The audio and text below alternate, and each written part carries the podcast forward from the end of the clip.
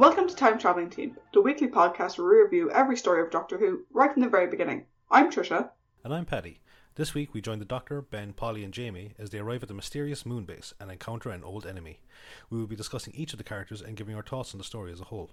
We would also love to hear your thoughts on this story. So to join in the discussion, you can check us out at Time Team, that's T I M E T E A M P, on Facebook, Twitter, and Instagram, or you can email us at timetravelingteamp at teamproductions.com. Now, though, over to Paddington for the story recap. Thank you. Episode 1 The Doctor manages to get the TARDIS back under control, and everyone takes a moment to get their breath back. Polly congratulates the Doctor on a job well done, but Ben points out that the area that they are looking at through the view screen is not Mars, as the Doctor had intended, but is actually the Moon. The Doctor is disappointed that he failed to land exactly where he wanted, and so he says that they should leave again. The others object to this and beg him for a chance to explore the outside for a bit. He reluctantly agrees, but only allows them to go outside for half an hour, and he then takes them to get some spacesuits. Jamie is excited as he hopes to meet the man on the moon. Once outside, they take a look around, and Polly says that she saw a glow over the horizon, but Ben and the doctor say that it's probably just her eyes adjusting to the light. She then comments on the footwear of the spacesuit, and the doctor points out that they help keep them grounded due to the moon's lighter gravity. The young trio begin to hop around, but Jamie overdoes it and disappears beyond the ridge. They follow after him and come across an installation of some description. They also spot Jamie, who was lying on the ground unconscious after he collided with one of the exterior doors to the installation. Suddenly, the doors open and two men emerge, also wearing spacesuits, and bring Jamie inside. The others make their way down to the door and make their way inside the installation. Inside, men of different nationalities are operating various workstations in what appears to be the central command center for the installation, whose focus appears to be on the Earth. One of the men suddenly faints, ca- causing him to push a lever on his station that causes an alarm to go off. One of his colleagues helps him up and watches a strange black markings start to appear on his face, as if something was tracing his veins. The installation controller tells some of the others to take him down to the sick bay, but he is reminded that their doctor is also suffering from the strange affliction. He advises them to carry on as a relief doctor from Earth should be arriving soon. The controller, whose name is Hobson, then calls for a staff meeting to try and figure out the cause of the infection. The doctor, Ben, and Polly are then brought in and introduced to Hobson, who is also told about Jamie. Polly requests to be allowed to go visit Jamie, and Hobson allows it, but requests the doctor and Ben stay behind as he wants to see if they can offer some insight into the infection. They are brought to the main hub of the command center, and the doctor realizes that they have arrived at a weather control station, which is also the reason for the rough landing. He estimates that they have arrived in the year 2050, but the installation staff laugh and tell him that it's actually 2070.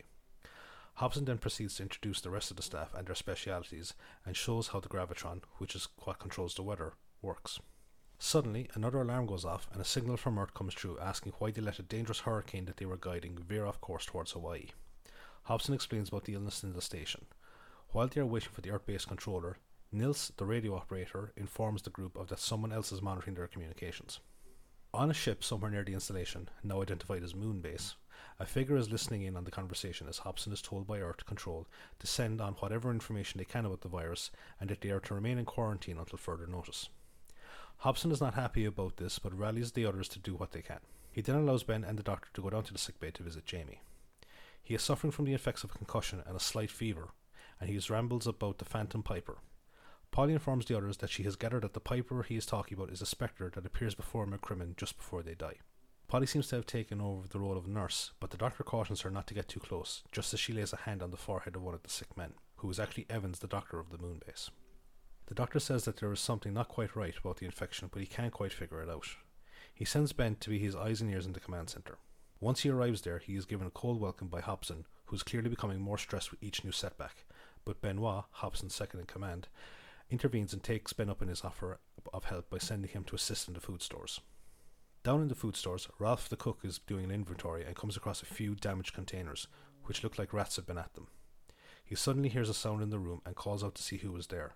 At first, there is no answer, and a shadow appears behind him, but then Ben arrives and Ralph admonishes him for sneaking around. He then sends Ben to look for some items at the back of the storeroom, but once he is alone, a metal arm reaches out and electrocutes him. His body is then dragged away before Ben returns.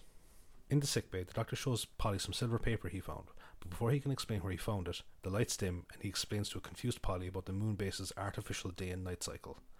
Suddenly, Dr. Evans wakes up and screams about a silver hand coming towards him before collapsing dead. The doctor then goes to report this to Hobson. Once there, he sees Ben reporting Ralph's disappearance and tells him about Evans. Hobson refuses to report the death to Earth for fear that they will do more to impede the operations on the moon base. He says he will go down to investigate the body. In the sickbay, Polly is giving some water to Jamie, who passes out when he sees something behind Polly. She turns to see what it was and screams when she sees a figure leaving through a doorway. The others rush in and Hobson sends them in to look, but they say that they can't see anything. Hobson puts it down to a case of nerves and then goes to look at Evan's body. However, it is no longer there. He starts to accuse the travellers of being up to something, but Benoit arrives and tells him that another man has fallen ill. He tells them as he leaves that they had better find his body or he will remove them from the moon base.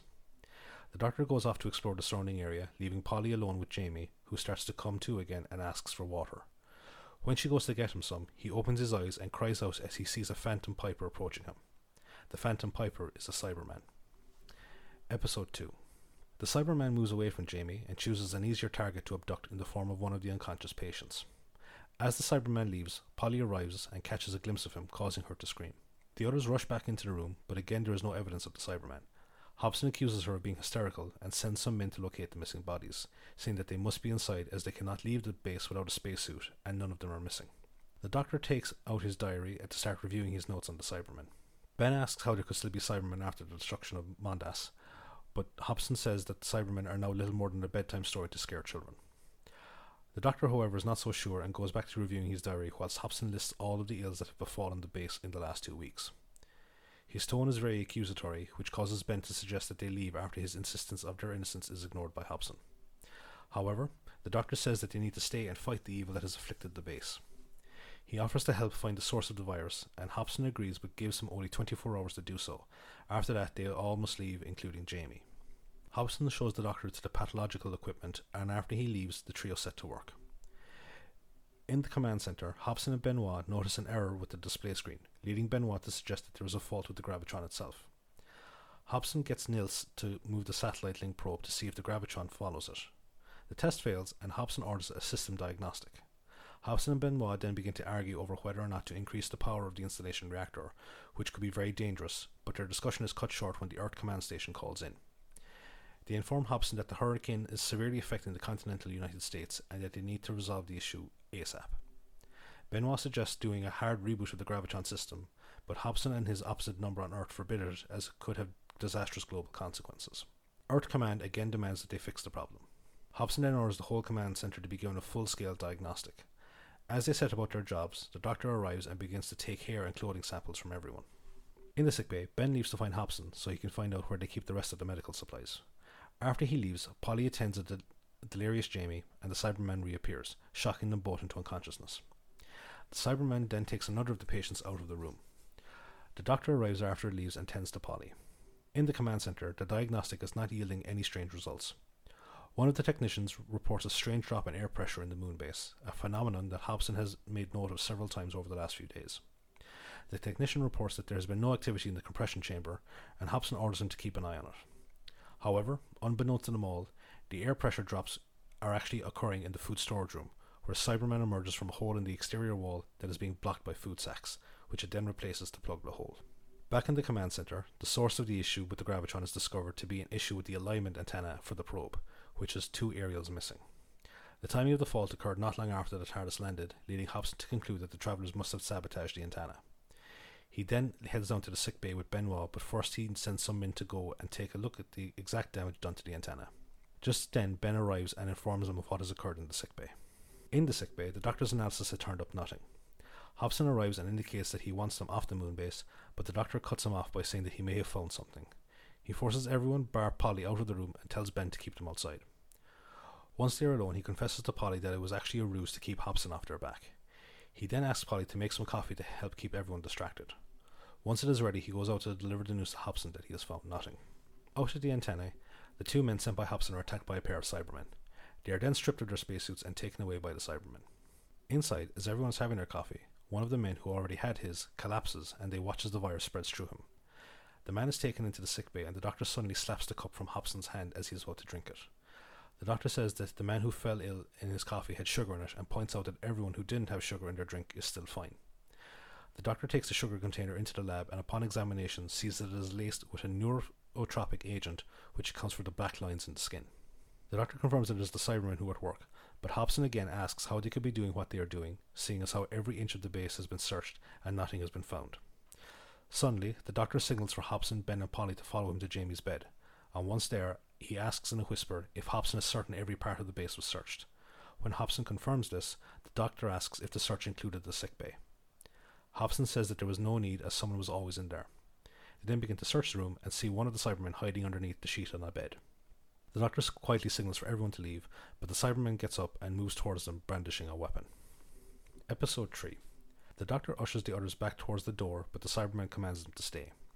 One of the technicians tries to attack it from behind, but he is killed by another Cyberman as it enters the opposite door. These Cybermen appear to be more advanced than their predecessors and seem more robotic as a result. The first Cyberman orders the second one to guard the others whilst it radios back to its ship, where it is instructed to carry out the next part of their plan. The Cyberman tells the doctor that they are aware of who he is and then asks to speak to Hobson. Hobson demands to know where they have taken the sick men, and he is told by the Cybermen that they are being altered and threatens Hobson not to do anything foolish. The second Cyberman attempts to take Jamie for the conversion process, but Polly begs him to be left alone due to his head wound. Upon hearing this, the Cybermen decide that he is of no value to them and demand to be taken to the command center. Hobson reluctantly does so, and the Cybermen warn Ben and Polly to stay in the sick bay or else they will be taken for a conversion. In the Cyberman ship, the infected technicians are being placed into capsules after they have passed the control response test. In the command center, Benoit is attempting to reach the repair team sent out to the antenna, but to no avail. Hobson and the Cybermen arrive, and everyone is astounded to see them, having thought that they were extinct, but Hobson warns everyone to stay back. The Cybermen then state their intention to take control of the Gravitron in an attempt to change the climate on Earth. The Doctor says that this would kill everyone on the Earth, and Hobson mocks them for their petty feelings of revenge.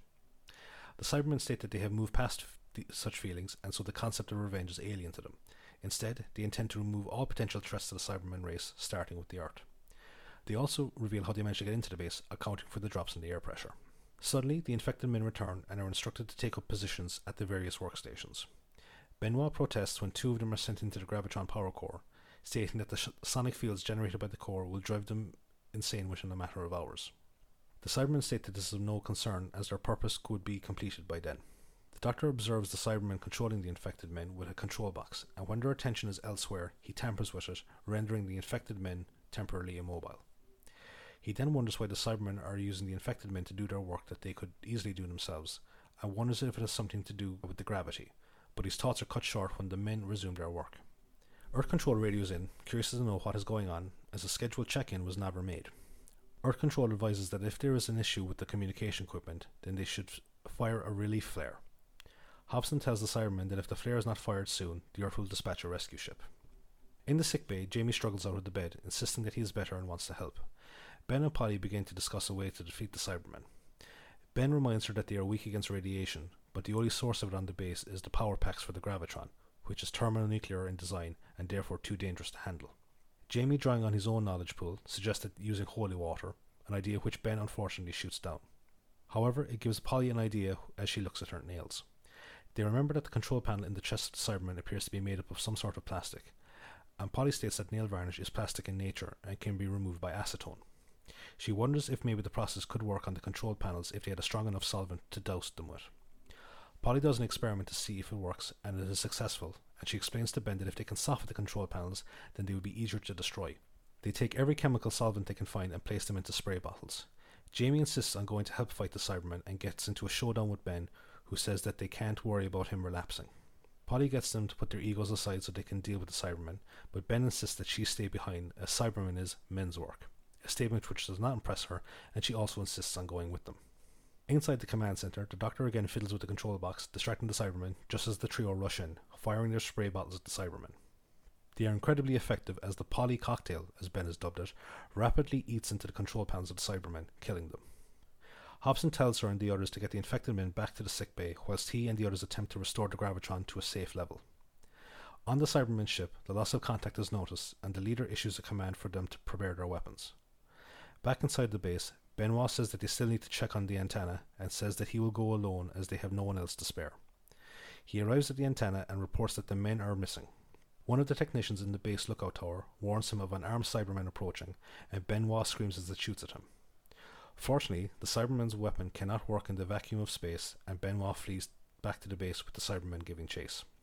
Ben puts on a spacesuit and attempts to go out and save him using a solvent Molotov, as the spray bottles also won't work outside. He successfully hits the Cyberman, who dies like the others, and he rushes back inside the base along with Benoit.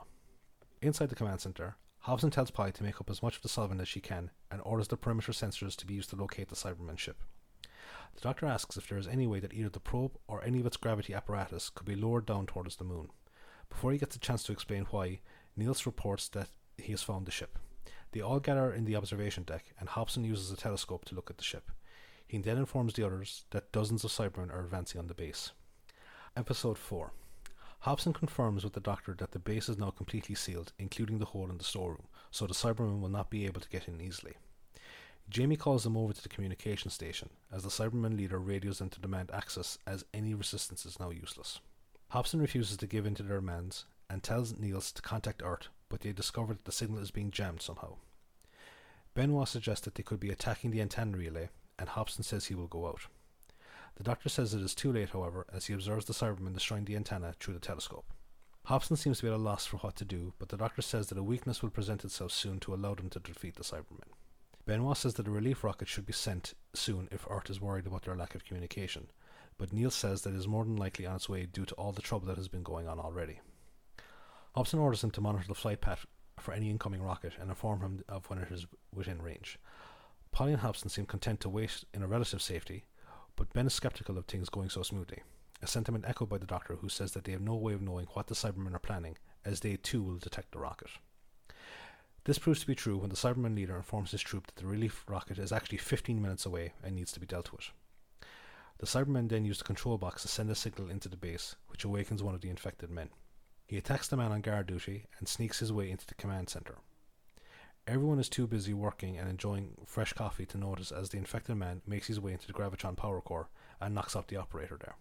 Ben and Nils inform everyone that the relief ship can be viewed on the external monitors as it approaches the moon base. Polly wonders what will happen if they come across the Cybermen, but Hobson assures her that the relief ship is armed well enough to deal with any Cybermen and their ship. Jamie then notices that the ship suddenly begins to veer off course, and they all watch in horror as it begins to accelerate towards the sun. Ben says that the sun is millions of miles away, but Benoit says that once the ship is trapped into its gravitational field, there is no escaping it. Hobson wonders what could have happened, and the doctor says that the only thing that could have deflected the ship is the gravity device. They stare into the Gravitron power core and see the infected man at the controls.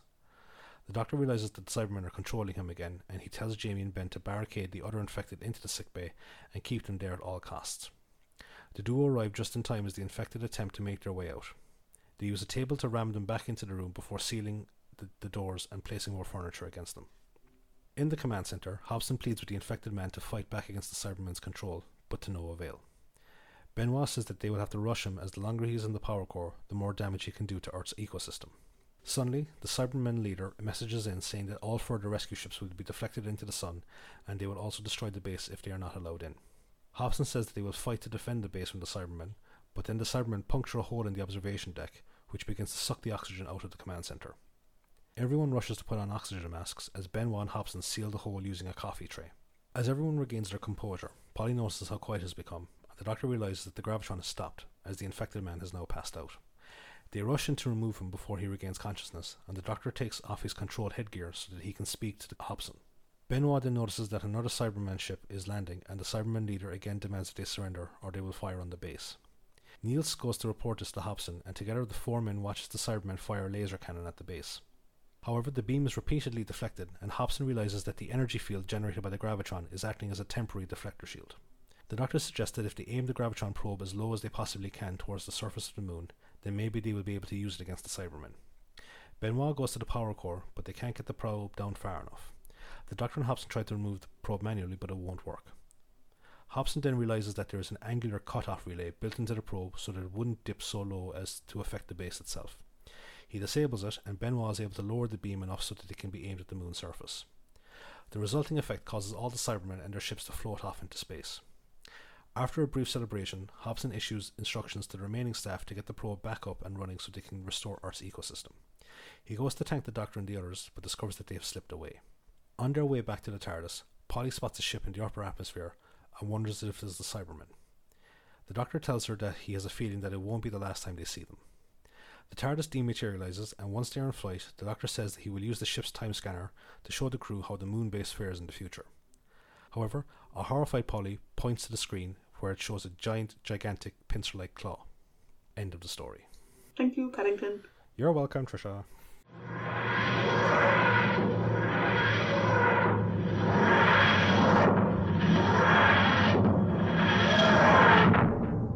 Now that is the story over and done with, we're going to go over to the trivia spot with Trisha. So tell us what's new. So the air date for this story was the 11th of February to the 4th of March 1967. An interesting thing about this air date is if you consider the fact that the first Cyberman story, The Tenth Planet, I mean, that really only finished up like in November of 1966, and already mm-hmm. into February 1967, we have our second story with the Cybermen. And that's actually a much faster turnaround than the Daleks as well, like who are like the you know the Doctor Who villain as such, you know. Oh yeah, I mean, they hadn't even finished airing Tenth Planet when this story was commissioned. They were so sure the Cybermen were going to be a hit. And I guess I guess they're right. I guess they were right, yeah. For this story, we have the return of Kit Pedler as our writer. We have discussed Kit before. He mhm. was hired as the scientific advisor for the show, and he went on to contribute the story idea for the War Machines, and then he helped create the Cybermen in 10th Planet. This is Kit's second of three writing credits. We'll see his work again in The Tomb of the Cybermen. Clearly a bit of a theme for Kit. Yeah, I I think I made the comment that he was like the Terry Nation of Cybermen. Yeah. According to Anneke Wills, Kit was a bit of a feminist and he was a real strong supporter of women in science. And so he loved writing strong moments in his stories for Polly, which I love. Yeah, it's great. It's great to see that. The director for the story is Morris Barry. This is the first of three Doctor Who directing credits for Morris. We'll see his work again in The Tomb of the Cybermen and The Dominators. Apparently, Morris is a bit of a no nonsense director. You know, a bit old school, tweed, you know, Yeah. didn't take any guff.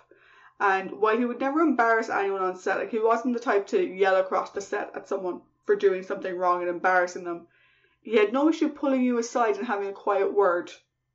You know, don't hmm. do that again or whatever. Something apparently he did a fair bit with Patrick Troughton in the story to get him to tone down the clown aspect of the Doctor a little bit. When you hear that kind of directing style, you'd you'd kind of wonder what would he be like with William Hartnell. Like, would they have what would their relationship be like? I think it would have been really good because I didn't go into it in this particular trivia section. I'll get to it later on when we eventually get to that story. Yeah, But Morris later did some acting as well, and so he really comes across to me as a sort of an actor's director. yeah, Do you know where he is aware of the actor's needs and requirements, but he wouldn't just blast it yeah, across the set. But apparently he, you know, a bit no nonsense, you know, we've a job to do, have a quiet word, you know, a gentleman's chat off the side, don't do that again, yeah. come back in. Uh, Morris passed away back in 2000. This story, once again, we have some missing episodes. Only episodes 2 and 4 of this four part story exist in the BBC archives. Thankfully, though, the BBC has animated episodes 1 and 3, so the story can be enjoyed in its entirety on DVD or I'm pretty sure it's on BritBox or whatever platform you get your classic Doctor Who from. I think the animated ones are on BritBox. Yeah, I think the I think like the official released ones one Yeah. ones there. Yeah.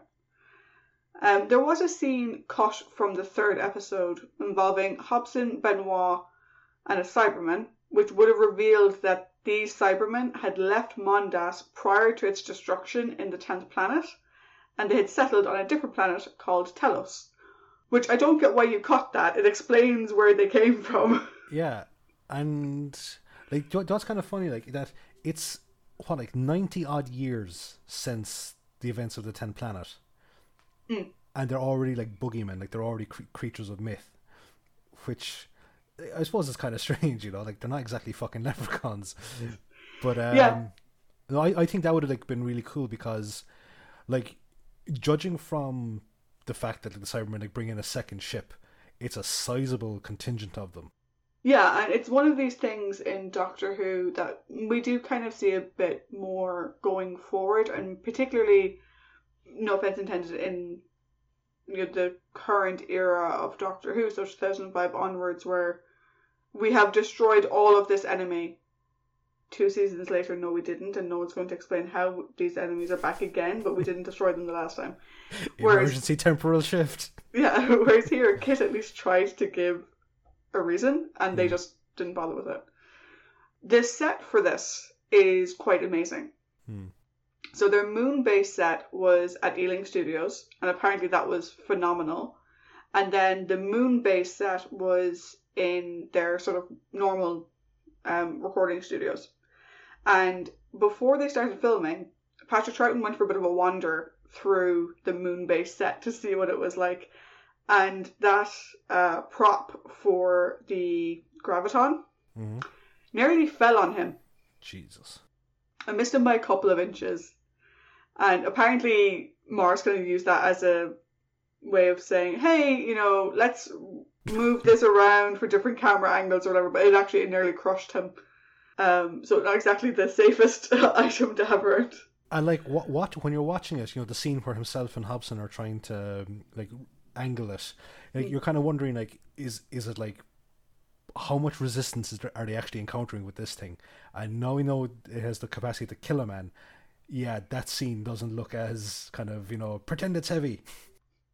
Well, kill maybe crushed. I mean, anything of a certain weight coming from a height. Do you know what I mean? Yeah. Um, it doesn't necessarily need to be uh, realistically heavy.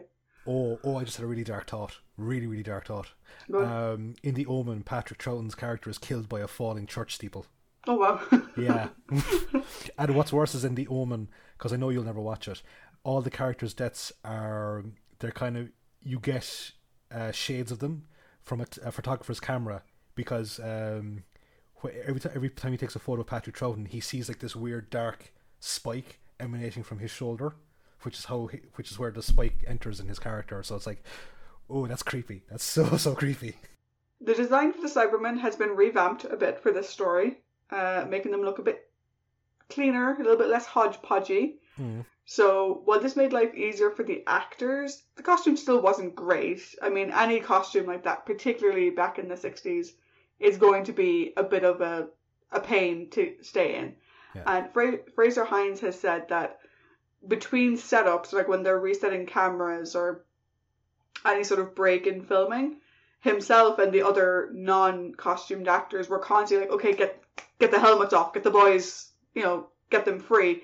And people are like, "Oh, we're only gonna be a minute." And like, no, it doesn't matter. It doesn't matter. Get the boys free. Let them, you know, let them breathe Yeah. properly.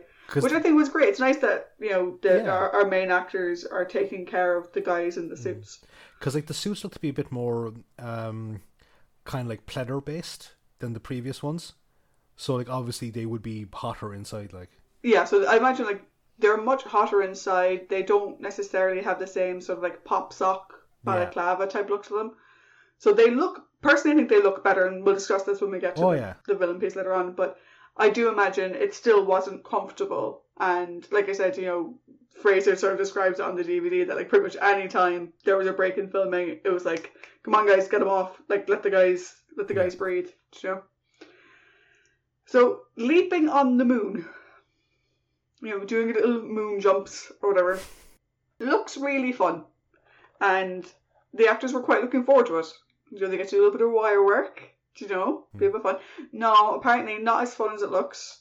Um, because the way the you have to be anchored in with the wires, it like loops around your crotch. oh And apparently several people got a little bit of nappy rash, shall we say. And you obviously don't have that much control, so you might land on your side, and the guys with the pulleys can't really make you land gently. And Anneke Wills was saying in the DVD that she'd been really looking forward to flying. Like she gets to fly, and it was great. And then they were like, no, it, it really wasn't that fun. This episode, and we'll get to this in the character discussion, I am sure, but I want to include here just in the trivia section because it's something that comes up a lot, and it was mentioned on the DVD extras. This episode is often cited as being sexist towards Polly, and it's the one that people generally go to, I think even more so than 10th Planet, in terms of the Polly goes to make the coffee. Hmm. You know, and Polly being told to go make the coffee, um, and her being reduced just to being the tea and coffee lady. Anneke Wills has disputed that, saying that that wasn't the intention at all. Like, again, we see Polly's intelligence shining out, Kit deliberately put in all of that stuff for her. And she sort of seemed to be quite offended at the idea that people thought that a story written by Kit, who held her in high regard, was sexist towards her. And she that wasn't the intention at all at all. I don't I don't get this like that that at all like and like the, like obviously okay there's the scene where the doctor says I don't know Polly put on the the you know why don't you go make some coffee? Like it's the doctor saying it's like okay look there's only the two of them in the room and the doctor like not to kind of make him more important like but he's trying to figure out a way how to break the news to Hobson that we don't get fucking chucked into space what usually calms a lot of people down is some sort of caffeinated beverage. So I, I, I it's a logical it's a logical scene. I don't see that as a sexist scene. Neither do I. And I said we'll get to it when we're discussing Polly's character. And I'm sure we'll discuss a little bit about Ben as well, because Ben has a moment that doesn't get cited anywhere near as often, by the way. um, but it's interesting to see that from the actress's perspective. She was like, no, this was Kit wrote this story with like all these nice moments for Polly. Where are you getting the sexist stuff from? Stop inferring things that, that aren't there. I think it's a case of like the the overall spectre of the era that it was done in kind of Yeah. like hides the um, hides it a small bit. I think. Yeah. So on to our cast. So we're looking at three sort of main members of our cast this week. So first off, as Hobson, we have Patrick Barr. So this is the only Doctor Who acting credit for Patrick. I'll actually just say it now. It's the only Doctor Who acting credit for all of them. Getting that out there. Patrick was actually friends with several members of the cast. So Anneke Wills, he was friends with her, and it was actually her husband, Michael Gough, who recommended him for the role when they were having dinner one day with Kit Pedler. Thanks, Michael. Thanks, Michael. Frazer played Patrick's son at one point in time. So apparently, when they saw each other on set, it was like, "Hi, Dad. Hi, son." and Patrick Troughton was actually friends with him, so it was a really sort of friendly atmosphere for them all on set. Mm. Patrick's other acting credits include Golden Girl, The Avengers, The Magical World of Disney, Crown Court, The McKinnons, and Octopussy. and that's what I recognize him from outside of Doctor Who. I wondered if you would. I wondered if you would. Patrick passed away back in 1985. Benoit is played by Andre Maranne. Like I said, only Doctor Who acting credit for Andre. His other credits include Darling Lili, which is, I'm pretty sure, my favourite Julie Andrews film, hands down. Just putting it out there. Hmm. Sound of Music and Mary Poppins have their own place because childhood, but Darling Lili, if you haven't seen it, it's amazing. And it's a Blake Edwards film, and he plays your sort of stereotypical Blake Edwards police investigator. And the whole way through watching this, I was like, he's so familiar. He is so familiar.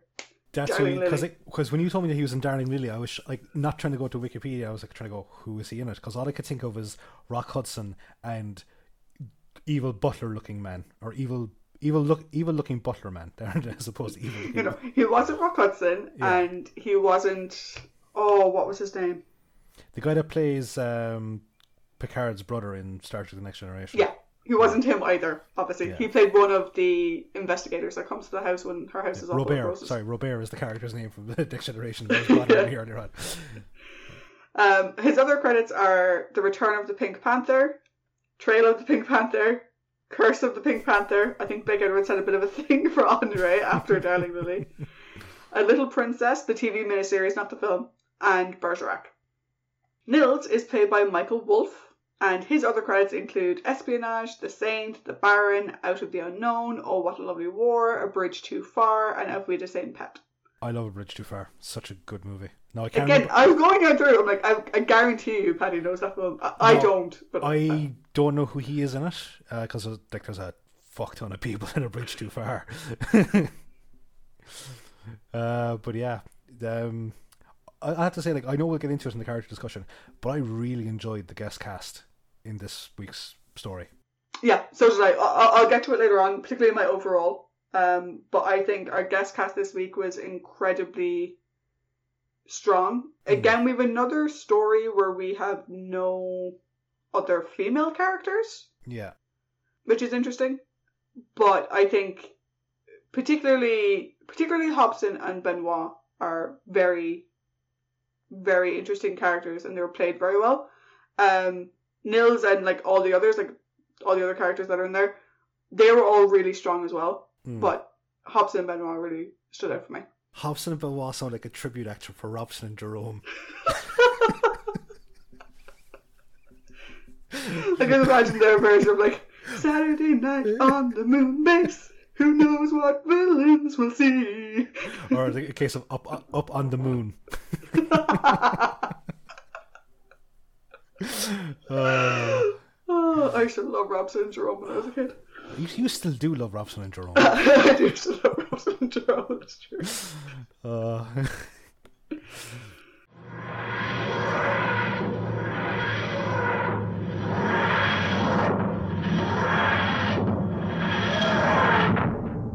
awesome trivia section, Trish. Thank you so much. That was really fun and really informative.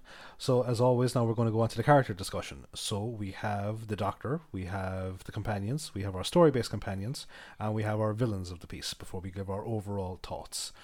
So, who shall go first? Why don't you go first? Cool.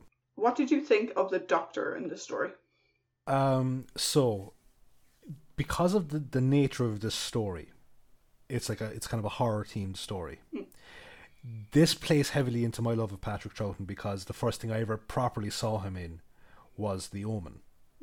And which is a horror movie. Now he's a short role in it, but he's fantastic in it. And for me, he's a he's a real draw you in to the story character. And here, I think he's in his element because it's playing off his ability to draw you into like a scary scenario so that when something does happen like the bit where he says about you know but you searched everywhere yes? But did you search in here? That's on the dvd um load up page and i was like oh because like with the music and with his bringing bringing you into it it's like a great moment by him. Um no, he did seem kind of in the background at a lot of moments in this, but he was doing kind of funny stuff, you know, in terms of like fiddling with dials or on the floor at people's shoes, you know, taking like samples from them and all this type of stuff. So I I, I enjoyed that.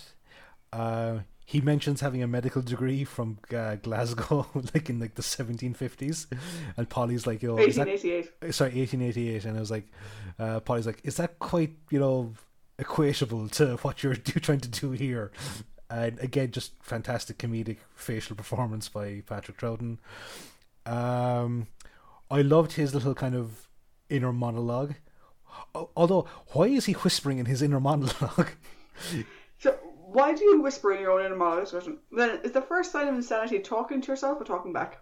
no the first sign of insanity is hairy hands the second sign is looking at it uh, Uh, but yeah, why does he whisper in his own head? Well, he doesn't want anyone else to hear him. I love a third voice just goes shh. um, I, I think this is a really good and like we've had a string of really good performances from Patrick Troughton. Uh, And that's the one constant. Now we've had up and down stories, uh, like especially like you know after coming off of the Underwater Menace last week, and um, like we had like a really good, amazing introduction performance in Power of the Daleks. He had a lot of fun in Highlanders, and here, while yes, he's in the background, he's not as dialogue heavy. It's what he's doing. It's he's drawing you into the scene as such. Yeah. Um, he he's what I would call I would refer to as like a Steve McQueen actor. I think I mentioned it before. It's like where uh, it's from the movie The Magnificent Seven. Uh, Steve McQueen had this thing where like he whenever someone else was talking, his character would be doing something.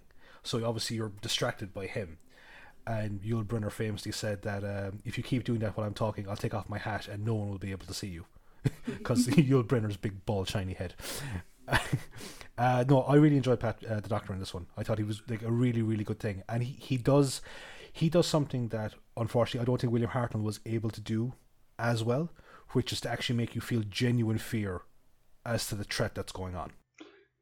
Yeah, and that's something with Patrick has a very expressionate face Yes, he does. that Bill didn't have. Or didn't leverage. I don't know I can't say he didn't have it. I haven't seen him in anything else. Um, No, because the stuff that I have seen him in, where he does play a, any sort of a vulnerable character, it's never been in something horror related. It's been in something sort of a oh, kind of like so it's vulnerable as opposed to afraid. Yeah. Whereas Patrick does have this amazing control of his face. That's probably the best way to describe it. And, you know, that comes in the happiness and the joy, and like he literally flicks it. Whereas with Bill, the change between super happy, happy, and indignant, it was a more of a physical change, like his the way he held himself changed or whatever. Patrick can do a lot of that with just his face Yes. Mm. which is really good. Um, for me, I think I'll be honest. This is a very solid performance for Patrick, hmm but there's nothing phenomenal in comparison to the previous stories. There's nothing new here. Oh no! Oh no! me. No, there's no. There's nothing new. There's no. There's no new element other than the you know the whispering side of things. Other, other than talking to himself, Yeah, but which let's face it, isn't really that strange for the Doctor. But uh, I would agree that it's a very solid performance. yeah, Um, one thing, well, two things. One thing was that you know we get to see him have his full blown science mm-hmm. episode. So in last week's episode, there was a little bit of sciencing, yeah, but it was more sort of hodgepodgey and you know behind the back and yeah, you know whatever. Whereas here we actually get to see him do a proper breakdown scientific analysis. You know, similar to what we saw in the Arts. yeah. Um, montage. with Bill. The only thing is that he, he had no checklist. Like his experiments are worthless because th- there there was no checklist. No, there's no. There was no big giant like tick the box. Boots clear. There, there was none of that. Um, an important question though. Yes. So this was a very scary experience. Mm-hmm. The virus, you know, the the effect it had on people. You know, this raging uh, neurological virus that caused you to be able to see their neural pathways. I wonder if the doctor will remember at any point in the future if someone has this really weird, like almost pulsating thing going along their neurological pathways. I wonder if he'll remember that's the Cyberman. I wonder. Who knows? Yeah, Hmm. like he does have a diary now. He do, he does have a diary that he refers to quite a bit. Yep. Although I don't see why he would be why he would know if anything was in the fucking diary but the Cyberman, seeing as how straight away after he encountered them, he transformed into Patrick Troughton. Well, yeah, I mean, we, have sort of been doing the continuation of one story leads into the next, leads into Hmm. the next. But, you know, maybe he's had a few minutes to jot down his memories. Or maybe, you know, when the doctor passed out, Hmm.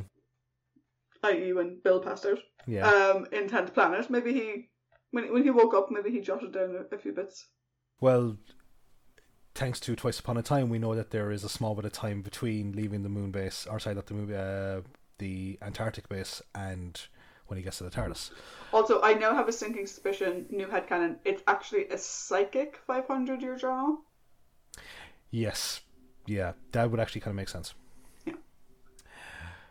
Cool. So the companions of the piece. Yeah, um, question for you. Mm-hmm. Since when is Ben a scientist? I think he's trying to, you know, set himself apart. Was like, look, I learn things. Yeah, I did wonder, right? Because he goes on about he knows a lot about uh, pressurized containers in a vacuum. Mhm. He's the one who says that it's actually acetone in nail varnish remover because Polly doesn't remember what it's called. And he has if he has a few sort of sciencey bits. I wonder whether he has served or whether he wants to serve on submarines. Possibly. And a lot of this stuff w- would be from him, like reading up on serving on submarines and stuff, Hmm. like airlocks and and that type of thing. because I loved like because like when you're watching uh, watching it in the DVD, the animated thing, when he's explaining how to use a spray bottle, and I'm like, hang on a sec, no, spray bottles were invented like in the early '60s. Like this isn't some new fucking fangled technology. He was explaining it to Jamie. See, that's what this that's what the thing doesn't show because it only shows some like using the thing. It doesn't actually show who's ex- who's he's explaining it You to. know, I, I think he's meant to be explaining how spray bottles work to Jamie. I think that was the purpose. I, I would fucking hope so because if he's just there explaining it to Polly, she's like, "You are such an asshole." Um, oh, I, I suppose we should kind of speak about Ben being a bit of a a bit of an asshole in this Oh. story. I I think that like he is such a prick in this story. I think there is a moment where he is a prick. I wouldn't say it goes throughout the entire story, though. I think that's No, but like it's overstating it a bit. like like he is a like, he is a prick and because of the way that now okay he has his normal Ben moments like you know he's his normal capable self and you know like, going forward to looking after like no trying to like trying to go out to help Benoit like putting himself at risk with the, the solvent Molotov um but it's very you know, do you know what it is right it has been so long since we've seen a, a moment of Stephen in Mm. the story that when it's there, it's like it's just so glaringly there. Yeah, I mean, there was a bit of a sort of like an alpha male, you know, positioning of himself, and then there's the whole this is man's work, which again, I don't know if it's because of the way the episode is shown or whatever, but I thought so. You described that this is man's work is Cyberman is man's work. Hmm. I thought he meant that going out, avoiding the Cybermen and collecting more resources was men's work. No, he Because I thought they were I thought they were going to get more bottles. no, they because they had the, the the bottles that they because at that stage there's only like three Cybermen on the base, so they decide to use the bottles that they have against them. Okay, So I didn't I didn't realize that they had all three, so I took it that they Yeah. were going to get more. Yeah, no, it's fight, fight, fighting Cybermen is men's work. Okay, so I really like Ben, Hmm. so I'm going to put on my devil's advocate hat for a second, right? Alright. Jamie was recovering from a fever and a blow to the head. Should he have been leaving the sick bay at all? Now, this is the thing, right? Where I, I'm kind of also like on the same page as you in the sense of like that. Okay, Jamie is like Jamie is banged up, but as we've been kind of seeing over the last episode or so, Jamie is slowly on the path to recovery, and but at the same time, yes, Ben is getting into a small bit of an ego thing, which I, I it's a, it's a bit of egotism. It's like you know, like I'll do this, I'll be the one to carry you know, carry the fight. I don't. I think that if Jamie, if Jamie had been hundred percent, Ben wouldn't have said that line. Yeah. So is the thing of like, is it out of character for Ben? Particularly, I mean, last week we were talking about how those two are like two sides of the same coin. They're on the same page the whole time. Um, is it out of character for Ben? Yes. But is it an understandable reaction? Also, maybe yes. I mean, Jamie was going on about some Piper coming, to, but Jamie convinced them all that Jamie was convinced he was going to die. So maybe not the most reliable person to have coming with you. Um, the other side then is Polly. The only thing I can think to defend the thing with Polly, right? And this is me reaching a bit because it can't just be how defensive he is of Polly because we've seen that before and it's not been an issue. He's respected her desire to help and whatever. The only thing I can think of is when did we last see the Cybermen? Tenth Planet. Yeah, What happened in Tenth Planet? Ben killed the Cyberman. Bennett's killed the Cyberman. And the only thing I can think of is that knowing what it took to take them out before, Ben just doesn't want her anywhere near it in case something happens. Also, these Cybermen, not only do they have guns, they can like electrocute you with their weird hands. Hmm. But right, so this is the thing now, right? Is that the okay? The the idea of him trying to protect Polly, look, that's just who Ben is. Mm. But I, the way like okay, I would think it's more in line with Ben to kind of say like you know like, he- have his little you know fucking bit of uh, pissing contest with Jamie, and Polly says, "Come on, we'll go," and Ben would kind of say, "No, you stay here and look after the sick. You you stay here and keep an eye on things." He would tell her to do something else Where like, that would be more in line with Ben. But coming out and kind of saying, "Oh, this is man's work," and it's like, dude, come on, you've seen the stuff that she can do. Yeah. There is a third option, Okay. which is Anneke said that Kit was a bit of a feminist. mm-hmm. And maybe it was Kit using, you know, same way we've spoken about the way they've redone the first Doctor in future stories. Maybe it was Kit writing Ben out of character to prove a point about Polly. Because bear in mind, like Ben was calling it the Polly cocktail. Ben was loving that she was coming Yeah. up with this shit. Like, do you know what I mean? Again, super supportive, the same way we've always seen him. So I do wonder if this was meant to be, hey, viewers, Hmm. no one puts Polly in the corner. you know? If that's the case, then then I think that's a really bad call by Kit Pedler. I would agree. And the only the only reason why I think that that might be it is a comments made by Anneke that Kit was a bit of a feminist, but also again this story was commissioned and Tenth Planet hadn't even finished airing, so maybe Kit just didn't know Ben's personality very well. Possibly. Possibly. Um, and I suppose that brings into the nature of the way that the, the classic series was done in the sense that you had multiple different directors on. You could have multiple directors on the same story. You could have multiple writers on the same story. So therefore, unless everyone's kind of in a writer's room, there's going to be yeah different aspects.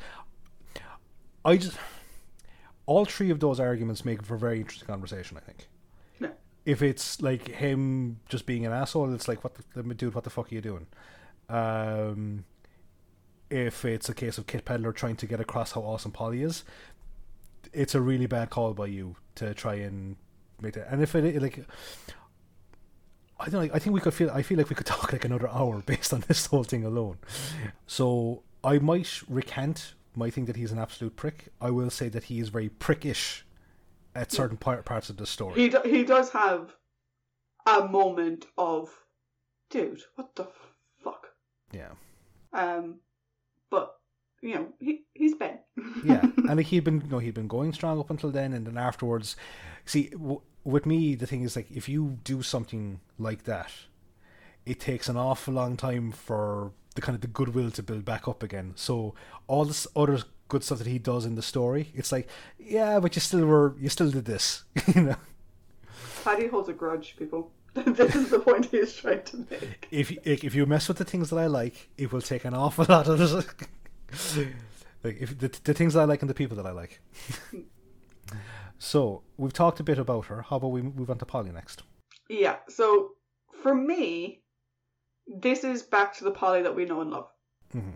compared to last week, Yes, yes, yes. where she was an absolute walking disaster of characterization.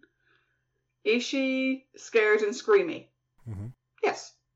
Is she willing to do what needs to be done and able to think her way out of a problem? Also, yes. Does she use her tea and coffee making skills to help put people at ease? Yes. This is my thing with Polly and coffee, Hmm. right? Or tea, whichever, right? Polly and hot beverages of choice. Mhm. Polly uses hot beverages as a way of connecting with people. Yeah. We saw in 10th Planet, where it was, you know, make the coffee, get to know the guys in the Antarctic base, try and get them to change their mind, ingratiate herself with them. Mm. Here, the doctor has nothing. Like, absolutely nothing. So Polly makes the coffee Hmm. to sort of calm everyone down, keep everyone outside the room while the doctor comes up with something. I think I, I think I realize what the difference is, right? Or why, why this is so much more viewed as a, in a sexist light than Ten Planet. In Ten Planet, Cut, like Polly's by herself, and Cutler says, "Oh, what the hell can you do?" And she's like, "Oh, well, I can make the tea and I can make the coffee," and it's a sort of a like, you know, I'm just a simple, helpless female. Whereas here, she's being told by the doctor, "Why don't you make some coffee?" So I think that therein lies the difference of the argument. But at the same time, given the context of the story, it's still not sexist. No, I, I think I think that the reason why he asked her to do that that is the very same reason that she did it in Tenth Planet. Yeah, Also, she makes coffee later she does. when things have sort of calmed down a little bit, sort of before the next ramp up to the next event. Yeah. Polly is a people person. How do people relax and connect? Over a cup of tea or a cup of coffee. Mm-hmm. It doesn't make her, you know, the woman of the group, although she is the only woman in the group. It's again, it's her using her people skills, and I, I up until now, I have never seen it any other way. Hmm. Yeah, I I agree. Like this is this is going back to the, I kind of say it as like the tale of two pollies in the sense of you have the the screamy reaction, but then once the coast is clear, it's like right, what's the scenario? Cool, right, let's do this, bitches. And it's and like her her ingenuity again is on display, and like we're not with the whole thing of like taking a kind of a cue from Jamie's, which I'll say there in a minute. Taking a cue from Jamie's superstition, she's like, wait a minute, starts thinking as like yo the nail varnish acetone and then kind of like just putting two and two together. And that's all that's polly's baby and it's rightly called the polly cocktail. Um, so I, I think that this is like when we talked about last week we said that polly had her usual flashes of ingenuity but they're completely overshadowed by the really shitty way that she was handled in the overall story. Here we're kind of back to polly of um, the smugglers and Polly of the Highlanders, which is like moments of fright, seeing the coast is clear or seeing like the lay of the land, and then you know adapting and overcoming. And she's a complete fucking boss in this, in the sense that she grabs a spray gun and she dives in with the two lads and she's spraying hell for leather, and like there's no there's no fear in her. Now, some of it might be uh, egged on by Ben's comment but I think she would have done that anyway. I just think that maybe like now she might have given uh, a Cyberman a bit of a kick into the groin, you know. There is, for me, um, two downsides with Polly in this story. Mm-hmm. One of them I will discuss a bit more in the overall, but I wanted to address her as well. I'm surprised that Polly didn't do more to prove the Cybermen were there. She sees something, she thinks it's a Cyberman, she screams, people come running. Mm-hmm. The base personnel don't believe her, so nothing is done.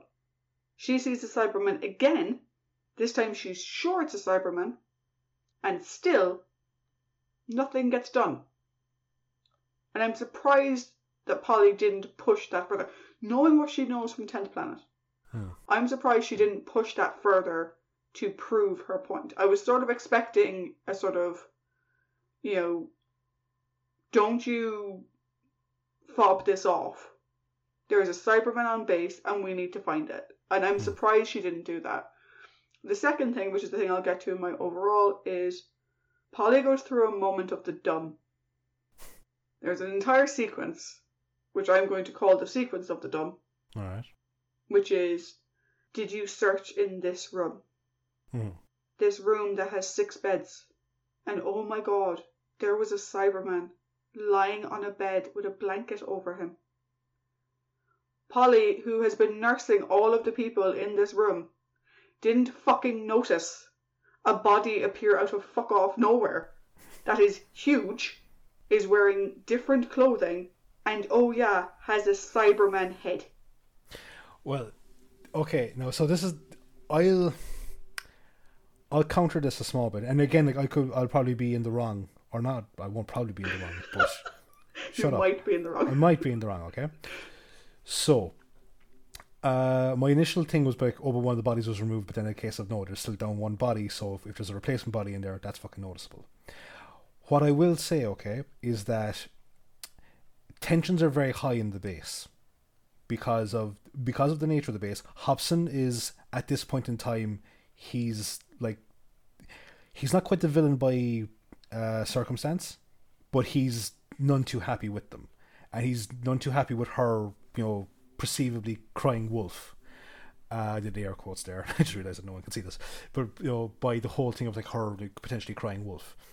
So tensions are kind of high, and then there's the distraction of you know like trying to assist the doctor in his, uh, and her focus as well is on Jamie. So how many times now you might not be the best person to ask about this because I've seen you fucking dive out of your chair when you notice a DVD out of place. it's true. One of our It is, housemates it once is true. yeah, one of our housemates moved two DVDs around in Trisha's system, and she had this look on her face about thirty seconds of like something is not quite right in the force, and she just fucking dived for, for the bookcase. To It's like that episode of. Sabrina the Teenage Witch where is which one's which one's Zelda? Zelda knew something was wrong. And it's someone switched the salt and pepper shakers. I'm a bit like that. so, um, but like, how many times can you know? How many how many times have you, you known people to walk into a room and not notice something has changed for you know minutes or hours potentially on end? Well, that's the thing, but Polly never left the room. Polly spent all of her time in that room. The Cyberman climbed on the bed when Polly was passed out after it electrocuted her. So Polly woke up on the floor and never left the room. That's true. And when they were doing samples from everyone, surely she was sampling everyone in the room. Hmm. Okay. Yeah. No. I'll I'll, I'll, I'll take that point. Th- th- This, th- that scene, Mhm. for me, having the Cyberman just be pretending to be another patient with a sheet over his face, mm-hmm. it just made no sense. And even if she was helping the doctor, we saw that Polly was kind of acting as a nurse Mhm. in general. One of the patients in the six beds that this room has has a sheet over his face, and he's not the one that died. Okay. Yeah. No. I'll I'll actually see that point. Yeah. I'll concede that point. I got a perception filter. I don't know. no. I, I think me. Okay. I think. I'd say it was a a writing point to get across the suspense of, and plus give Patrick Troughton a showcase for his spooky acting. Um, I think it would have worked fine if Yeah. there had been a cupboard in that room. yeah. Boo. If he was in a cupboard, it would have been fine. she had no reason to look at the cupboard. No one had any reason to search the room, and there was no reason to look in the cupboard. That would have been fine. But him just lying there, I'm like, no, sorry. okay. So, Jamie, Uh, don't let the skirt fuck and the bump on the head uh, fool you, Ben. I will fuck you up. um, I I love this kind of recurring motif with Jamie is that no matter what he sees, no matter what he'll experience, he still has his Highland superstitions about him, and like the whole thing of the Phantom Piper. I I think that's I think that's kind of cool. I, I like that. Um, the whole thing with the holy water, I look, it's ingenious because it does spark the overall you know weapon against them. It's like yeah, he just takes everything in his stride, but he still applies like a Highland logic to it. yeah, so for me, to be honest, Jamie didn't really do a whole lot in this story. Um, But his Highland logic and Yes. his superstition, so holy water and the Piper, are the things that directly lead Polly Yeah, to her conclusions. He says he sees the Piper, Mm-hmm. and everyone's like, oh, it's just a hallucination. And she's like, no, he seems to really think he's seen something, which makes her more open to the idea of there is someone coming in here who shouldn't be. Hmm. And then, of course, the holy water, like you said, which I think is great. I think, other than contributing that when he was semi conscious and standing up to Ben, what did Jamie do that was just Jamie? Other than take a bigger leap than he should have yeah, and somehow manage to hurt his head while wearing a protective helmet and get a fever from it. and get a fever from it. Like, I don't think that a character necessarily needs to do a whole lot in order to have a good performance. And like we've we've we've had it before, like in times with with even our beloved Barbara and Ian, where they didn't really contribute a whole lot, but they were still you know strong characters in the story. Um, but I think the bits that he did do and the bits that he was involved in, I think it's laying some really really good groundwork to make Jamie a very interesting character. Yeah. And, An interesting thing I didn't include in the trivia because I Mhm. forgot until just now that DVD, right? Yeah. DVDs, guys, great sources of information. Special features are fantastic. apparently Kit Pedler did not know what to do with an 18th century Highlander in his story. Which is why Jamie was knocked out for two episodes. Ah. He literally did not. He was like, "What the fuck am I meant to do with him?" and it was almost like he didn't want him in his story. he didn't know what to do. So he's like, "Fuck it." He's like, "Conscious." Which it, it's a bit sloppy um, in the way that's handled, but to your point, we have said it before. We we said it a lot with Susan, and we said it with Ian and Barbara at times. You don't need to be the the lead companion in the story to Mhm. have a strong story. Jamie has been delivering week after week after week, and this is Yeah. another one of those. I just think it's kind of sad he didn't get to do a whole lot more. I would love to see like obviously the base is at reduced crew capacity because everyone's sick, and you can see that at one point they're training up Ben on how to do some of the things. Yeah. I would have quite liked to see them try to train up Jamie as well. I just mean, look, look at that screen. When that dot starts coming closer to here, you let us know. Yeah. Uh, also, like, yeah, like, you know, knocking him out. Unfortunately, there's no Thunderbird 5 that they can fuck him after for like two episodes. Vir- Virgil, ooh, more guests, yay! uh, so, how about we move on to our story based companions? Sure. So we have Hobson and Benoit and Nils. No, okay, I think we should just get Nils over and out the way with. And the reason I included Nils is because he is so happy go lucky in this story. I'm delighted that he survives. Okay, so this is another one of those situations, and we- we've had a couple of them where Yeah, Paddy decides what story-based companions we discuss because Paddy watches these before I do because obviously he has to write the whole summer thing. I watch them usually the day or maybe two days before we record, so it's fresh in my mind. So I take the names of the characters to pay particular attention to from Paddy. And when I got to writing my notes about Nils, I'm like, I literally wrote down, not quite sure why you picked him to discuss when it came to extra characters, but he seemed nice. yeah. I, think what it is is that like he has like a counterpart character in the tenth planet, and it's I think it's Danner. He's one of he's Bar- he's Barclay's colleague. He, oh, he's oh, the like- oh, guy who tries to side with them later on. Yeah, him. Yeah. Now he's in the, that story kind of substantially, and I just refer to him as the technician. But I didn't include him as a a, a story-based companion or whatever because at the time I didn't think he warranted enough. Now Nils here has like a, I suppose a, a comparative amount of screen time and input, but I think it's just the fact of ev- everyone everyone that's still standing at the start of this with the exception at, with the exception of Ralph the cook, stays standing at the end, and that's not something that you see a whole lot of in Doctor Who. That's true. And it kind of true. and it kind of reminded me of no. Also, we don't know if the neurotropic agent is fatal, with exception the the instance of Doctor Evans, who collapsed, uh, presumably due to strain and whatever. So we have no idea if, if those guys can recover from it. But it, it does really have hallmarks of like the Ninth Doctor thing, you know, just like just this once everyone lives. And I I like those stories where the car- the, the characters that you expect to die don't, and it's great. You've done great work to justify your inclusion of what is essentially a random fucking character.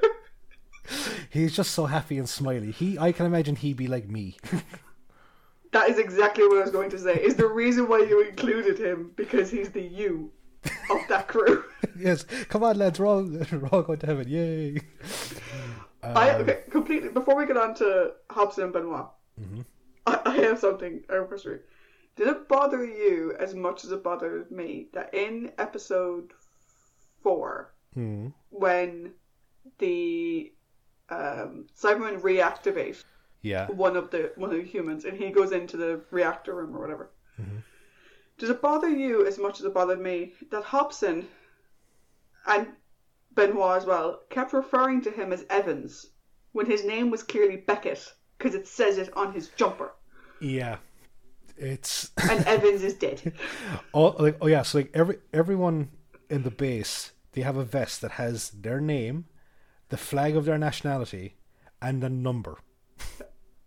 it's it's like they're the, the, the number kind of reminded me of the monoids a small bit. The, I, I I mentioned this in my overall. I'll say it now. For me, it's the proto Stargate Atlantis uniform. So on Stargate Atlantis, Yeah. they all had the country patch. Yes. It's like that. Yeah. Uh, cool. But yeah, so they keep calling Evans. Evans is in the room. Evans is doing this stuff. It wasn't Evans, it was Beckett. and the only reason I know it was Beckett because I saw Beckett. I thought Stargate Atlantis. I thought Carson Beckett. I was like, stop calling him Evans. That's not his name. It's not even his first name. His first name begins with an S. Uh, so uh, Tangent. Sorry. no, no, it's it's grand. It's like what was it? This is, I think, actually kind of shaping up to be one of our quicker episodes. So of course we need these tangents to be able to pad out the running time. so let's let's circle back around away from my tangent. So uh, let's do Benoit next. Cool. We'll go to second command. What do you think? Um, I I had this thing here in my notes which is like, don't let the neckerchief fool you. Look, I've re- I'm reusing the joke. Fuck it, leave it. Um, yeah, Benoit for the entire thing, he just wears like a very fancy neckerchief, and I'm like, like, is he like the fucking moon-based version of Fred from Scooby Doo? Um, I re- he's French. yes, I have to be stylish. Uh, I really liked Benoit on this. Um, he's a strong second in command on the base, uh, kind of reminiscent of Barclay. Um, I love his little outbursts in French. You know, like whenever like Ben pisses him off or whoever pisses him off, and it's like da da da. da. I'm not gonna. I'm not gonna do a French accent. Oh. Uh, no, because like we actually have a lot of listeners in France, and it's thank you very much for all your support. So I'm not gonna fucking piss you off. um, Scottish people, they're fine. Yeah, a- don't abs- piss them off. Absolutely. Uh, uh, but um, or I could kind of you know have a go at uh, Paul for his Irish accent and just try to put on a Kiwi accent, but I'm not going to. Um, what was I going to say? That no, back back to Benoit. I really really liked it, and like because I'm a wrestling head, every time I heard Benoit, I just thought of Chris Benoit. I'm like, no, completely different person. Separate him absolutely. Um, I his relationship with Hobson in this reminded me of the first and second elders from the Sensorites. Mm, I can see that. Yeah, and like he, look, he's very capable. He's not one of those guys that's afraid to to do it. He's one of those leaders, like kind of like Hobson is that I wouldn't expect the people under me to do something that I wouldn't do myself. Mm. So- I think we've sort of used the Sensorites first and second elder as our sort of our baseline for good leadership. Good, They're a, they're a nice yeah, leadership duo. yeah, exactly. Good kind of like aligned leadership as opposed to say like you know you had Hensell and Quinn in Power of the Daleks, and we're going to have more people going forward. And look, like we've talked about the Sensorites at length, and like the Sensorites was a really good story. So uh, Benoit, I think, is a great character in this, and again, I'm happy that he survived. How about you? Yeah. I think Benoit, he's a solid second in command character. Yeah, Do you know? Someone who, and it's, it's one of the things I liked about the story is he is second in command. His job is to be second in command. There's no backstabbery or interpersonal drama or anything else. Do you know who he actually reminds me of? who? William T. Riker. In a way where he makes sure that Hobson takes care of himself. Yes, His job as second in command is to make sure Hobson's job Hmm. is as smooth as possible yeah, and that Hobson rests. But he's also the first person to jump in to help where he can, even if he is not necessarily the best person to do the help because of his position as second in command. And you can sort of imagine, like, Riker wanting to do something and Troi pulling him back, saying, No, your place is here yeah, your job is this. Hobson kind of has to do that to Benoit at one point where he's like, I can go in the room. He's like, no, I need you here. You can do that. I know you Yeah. can do that. And I know you don't want to have that guy working for 10 hours, yeah. but you're my second in command and I need you here. And for me, that came across as very Riker esque. And it's it's also he is the only character that Hobson addresses by his first name. Like so everyone else is like Nils or Evans or Beckett or whereas like he refers to Benoit as Roger. So like, his first name is Roger Benoit. And I actually I, I like that. Yeah. I, I, I don't know why. I, I just think it was like it's a kind of in the sense of like you know, in Star Trek, you know, Picard will always refer to Riker on when they're on the bridge as number one, but in their private quarters he refers to him as Will. Yeah. Yeah. So yeah, no, that's a really good comparison actually. Uh, so how about we go on to our not so follically challenged leader in this one? Poor Jean Luc. Yeah. Um, for me, I think Hobson is a good leader. Hmm. Um, you know, in terms of Cybermen stories, there's a good comparison with Tenth Planet, where we did not like the leader in that at all. nope. But here, Hobson is not a military commander who gets all bent out of shape if he does not understand something. Yeah. He is a leader of scientists who follows the evidence presented to him.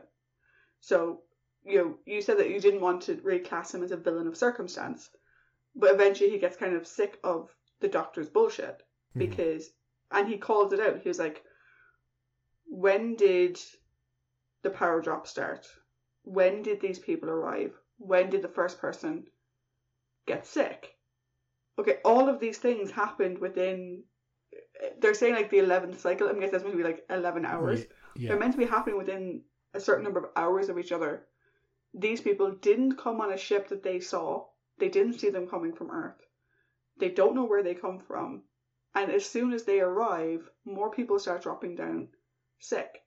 So it's his logic makes sense. Yeah. But what I love is that he gave the doctor the time and the opportunity to pre- to present counter evidence. You know, you're saying this isn't you. Fine, prove it to me. So, go find me something I can use.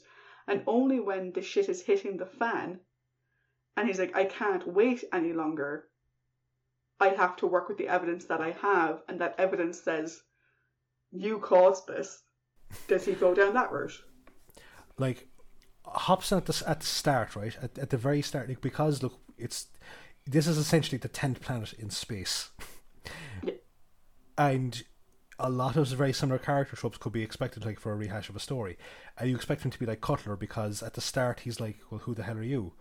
But almost, I'd say like two minutes later, we get the thing. It was like, no, like I didn't like straight away. Like after about two minutes, I removed him from the concept of villain by uh, circumstance because he's incredibly well liked by his subordinates.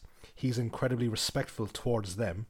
He's a very capable person, and as you said, he gives the doctor and the group enough rope to hang themselves with.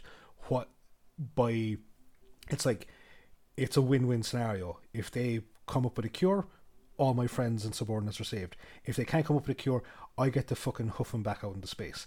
And that was one thing I did like was that he didn't think to imprison them, or he didn't. It was of essential of get out of my base and go back to where you came from. Yeah.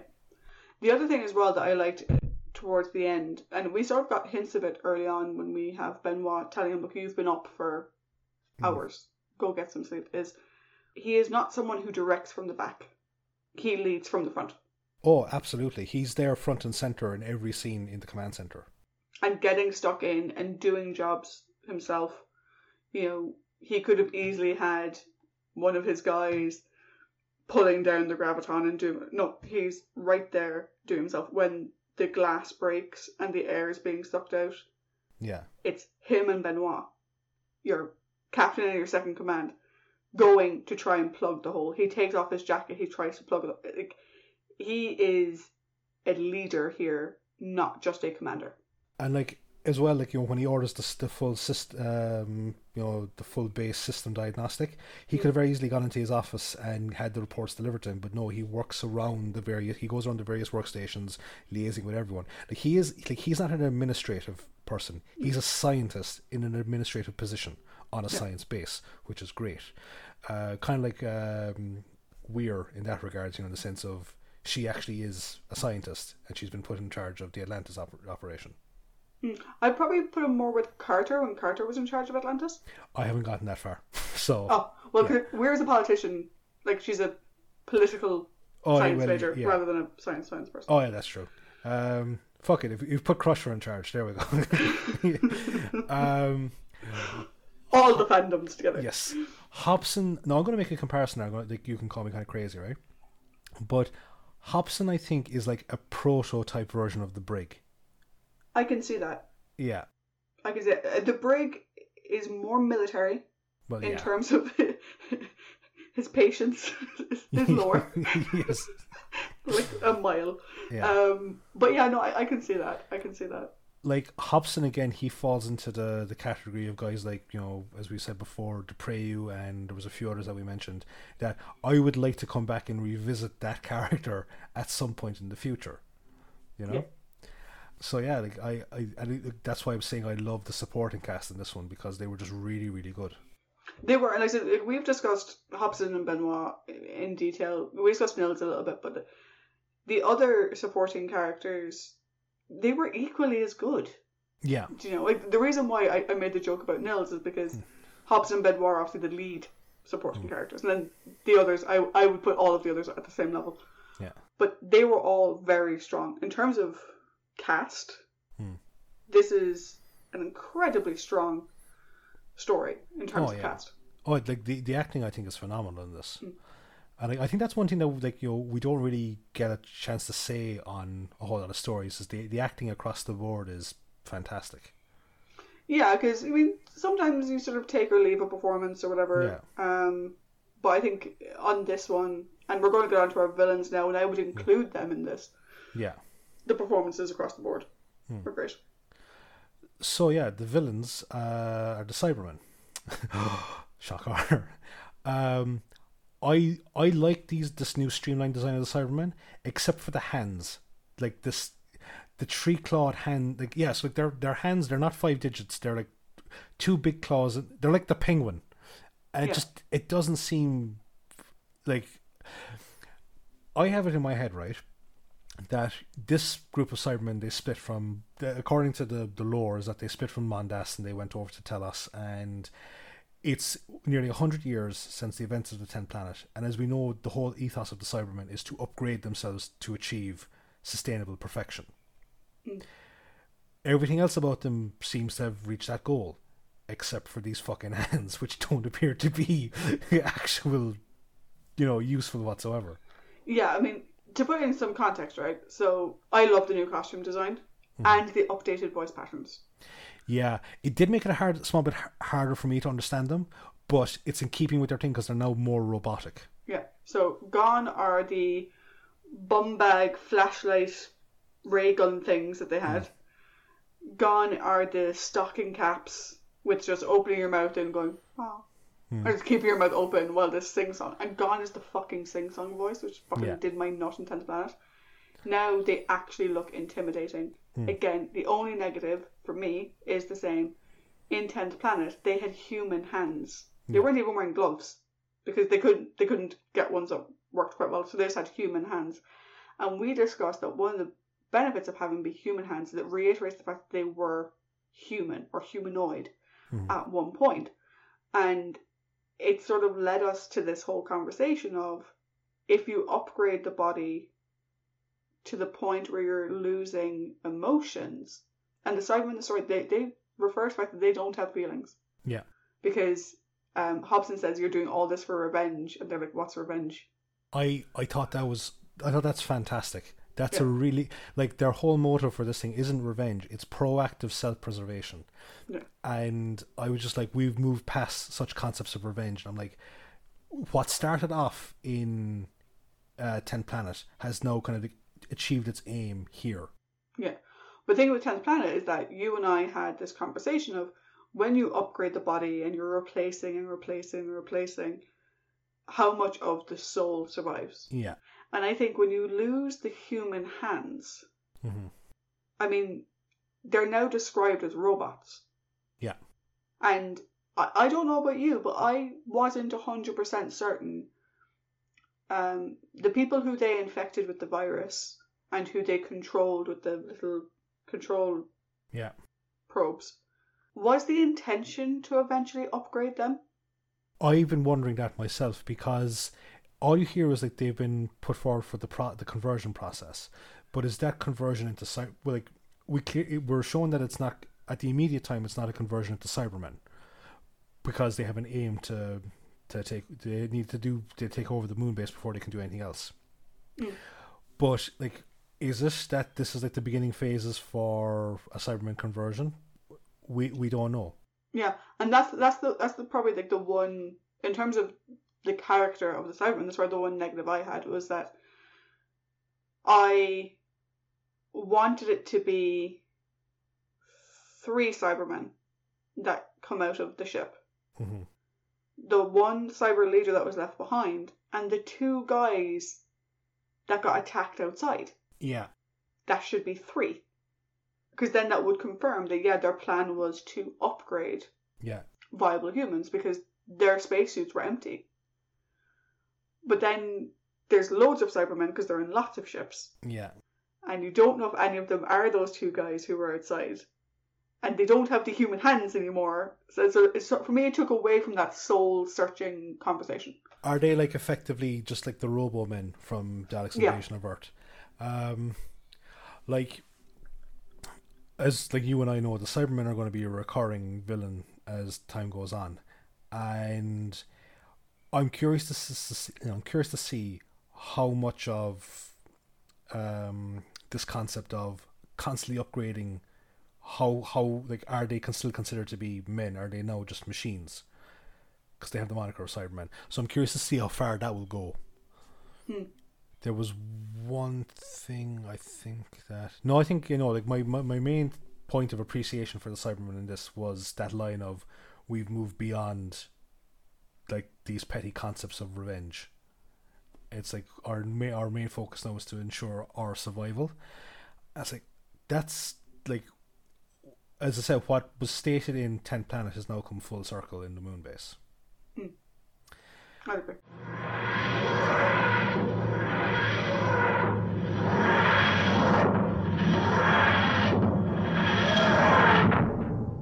So we've gone through our doctor, our companions, our story-based companions, a couple of tangents, and our villains.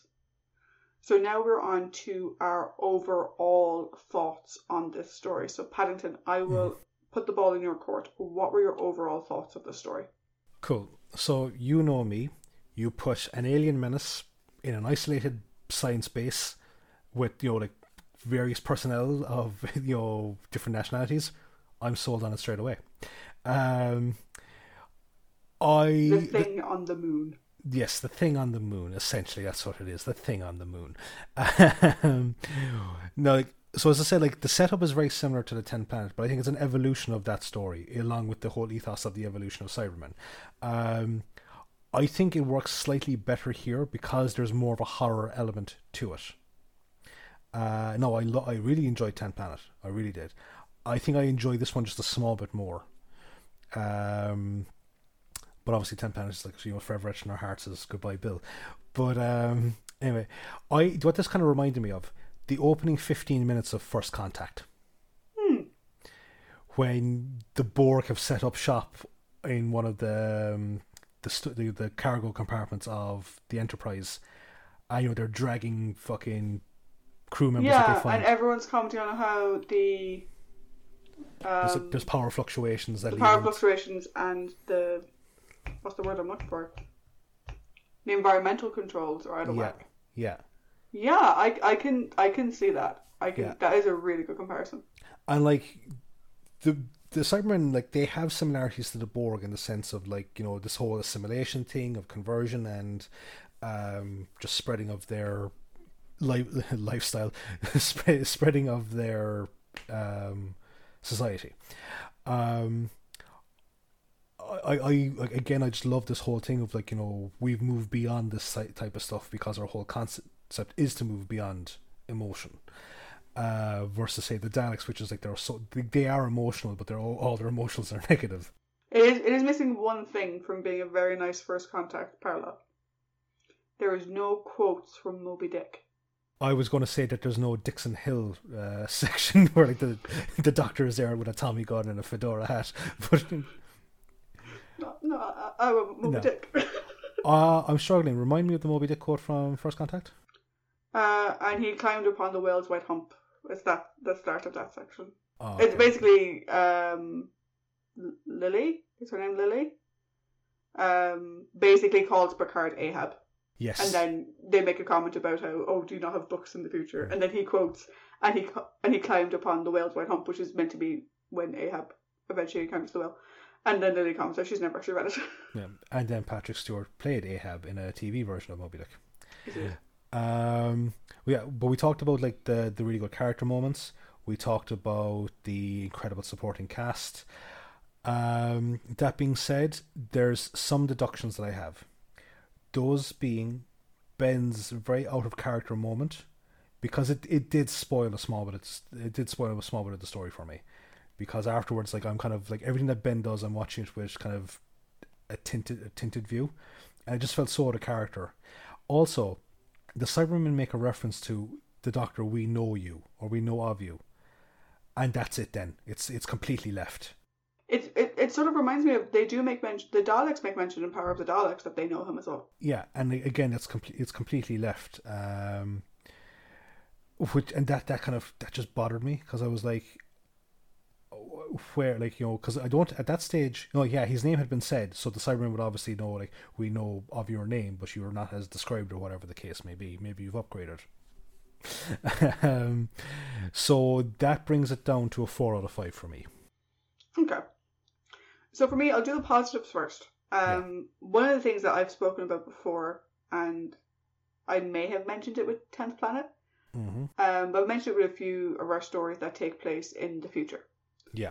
Is we have a multicultural future, which I love. Mm. Um, like said, they did go a little bit stark at Atlantis about it, where they actually have people's countries like on them as a patch. But we see people from different countries. We had Britain, we had um, Australia, we had uh, Fra- France, and Den- Denmark, Denmark. Germany. yeah. So that was great. I love that because in terms of a science fiction program that's meant to be showing the future, I always love when science fiction programs show multiculturalism as the norm in the future. And like that, we talked about that in the Ten Planets when they had like um, Russian personnel, or they Mm. had they, they had this thing like, or like, uh, yeah, that the Russians were involved with the Antarctic mission. I was like, this isn't the fucking stages of the Cold War. Mm. Like that's a really kind of shoot for the moon type thing to say at that point in time. Yeah, and it really, to be honest, it's actually a little bit of a criticism on modern Doctor Who. Because yeah, modern Doctor Who, everything is very British. All of the members of the unit are British. Everyone is British. Um, except when a story is taking place in another country on purpose. Well, um, that can kind of be said for Classic Who because when Eunice is there, it's predominantly British. Yeah, but then uh, the Seventh Doctor story Yeah. saves them because they deliberately make a point of making unit Um, unit. Yeah. Uh, but I, I love that anyway. So that, that was a big positive for me. I love that in, in science fiction. Um, it's, one of the things I loved about Stargate Atlantis was that like Stargate SG One was a U.S. military operation. Mm. Atlantis was a Earth operation, which is great. Um, although I think it is a little bit out of character for him, I will use my head headcanon of Ben one day wants to serve on a submarine. I love Polly and Ben sciencing it up. And the reason why I love it so much is because Polly and Ben are younger than Ian and Barbara, certainly in maturity, I think. Yes. Um, and probably chronologically as well. Oh yeah, um, yeah. But they are just as capable of being left to their own devices without the doctor and coming up with a scientific solution Hmm. to a problem. But we've said before that's kind of the hallmark of a good companion that they just don't sit around waiting to be rescued. Yeah, and so I love that it's the two of them.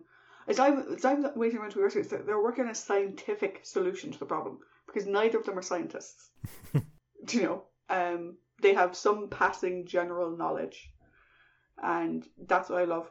And the other thing that I love is, like I said, I've mentioned lots of positives in general, but the other thing that really stands out to me is we have no stupid human antagonist in the story. Yep. It's the one of the things I didn't like about Tenth Planet was you had the commander was a dick. You had that guy that we said that um Nils was kind of a, a, a comparative oh, yeah. Yeah, him. Dobson or Dawson, whatever his name is. Um, Something beginning with D. yeah, he was siding with the Cybermen at one point, Hmm. and we didn't have any of that. It was very much humans together, united for one purpose, and I love that. It's the Independence Day thing of where like all the surviving air forces of the world fucking combine together for one big final assault. That's Yeah. like that. That's how I kind of go. Like that's that's the overall achievement. You know, Yeah. that we all like work together. But who knows? However, as with all the positives, there are negatives. Unless it's the Romans or the Aztecs or Edge of Destruction or All very true. all, all very, very true. As is often the case when we have positives, we're also going to have negatives. Smart ass. Um, Ben's mischaracterization in that interaction with, and I'm going to say specifically in the interaction with Polly, yeah, because Jamie, I think there's at least a somewhat justifiable reason for them to be having a bit of a dick measuring contest, which is Jamie, you were ill, lie the fuck down. Hmm. Do you know? Um, but particularly with Polly, who's obviously been established with Ben since the beginning, that mischaracterization, I think whatever Kit was trying to accomplish, he missed the mark. Whatever it was, it, it didn't come across in a positive way at all. yeah. Um, The thing with Jamie reminded me of their initial interactions with the Highlanders. Yeah. Yeah, but and but then they go back to being underwater menace bros. So it's there's not really a whole lot for Jamie to do. Hmm. Although, then again, like we said, that isn't really necessary. And I did love that his superstitious stuff played into it. Yeah. And I do love as well that, like, at the end of the episode where he's like, you know, oh, don't go looking into the future. yeah. Or second sight is a dangerous thing, or something Yeah, like that. uh, it's just like, oh, it's a dangerous thing, Doctor. Don't piss off the Scottish. I didn't put on an accent. You did. I didn't. You did. I went Kerry. no, there was a little bit of a lilt. A little bit of a further north lilt. Um, Fine, Limerick. The biggest issue I had though was the moments of super dumb. There were several moments of super dumb. I mentioned the one with Polly, and um, well, the two with Polly really. So the one about her not pushing the issue, Mm. but again, Polly didn't push the issue. Neither did the Doctor or Ben. Like, you have Polly, who you know and trust, telling you there is a Cyberman on this base, and neither of the of the other two go looking for them either. And that to me, like, if you compare it to the reaction the Doctor gave in Power of the Daleks of there is one Dalek, Mm-hmm. and his like utter shit, shit, shit. We were missing a shit, shit, shit moment here Yeah. you know, or at least a reaction from that moment.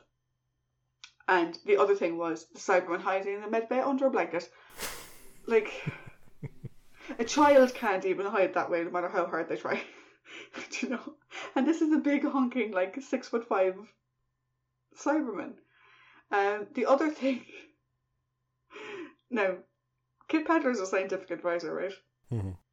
But this is a very specialized, very important scientific base on the moon.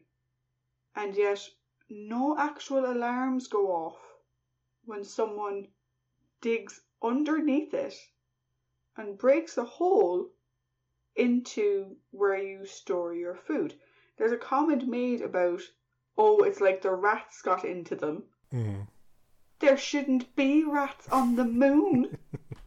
Space Why rats. are you not having a bigger reaction to this?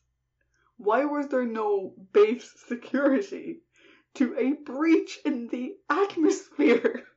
Um, we've done.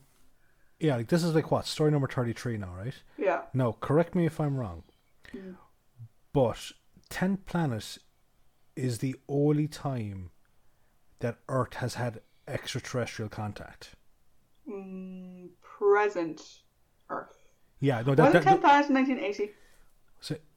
The Tenth Planet was in 1980. Yeah, but no, what I'm what I'm saying is like that Dalek invasion of Earth is like way beyond this, um, and then everything else is either on a f- alien planet or it's in the past or wherever it is. But this, but Tenth Planet is the first time that the Earth has ever had a, an encounter with an extraterrestrial with life. Possibly. So, if when Mondas was destroyed, and therefore, like the whole, I suppose the belief is that all Cybermen went with it. Maybe there's like a kind of a closed-minded thing that in like the ninety odd years that has happened, that there's been no other contact with any form of extraterrestrial life. Maybe that's just it. Oh no, I'm not. Okay, the extraterrestrial thing is purely you comment that rats got into your food and you seem Oh, to yeah. take this fine. There shouldn't be rats on the moon unless you brought them with you. My issue was you have a structural breach in a base on the moon. Oh, I thought you, uh, yeah, because like when you were like the, the digging underneath it, and I was like, the structural breach. Well, yeah, like I suppose like that you would think on the moon you would want something, but then again, like, okay, I, you're you're you're a science person.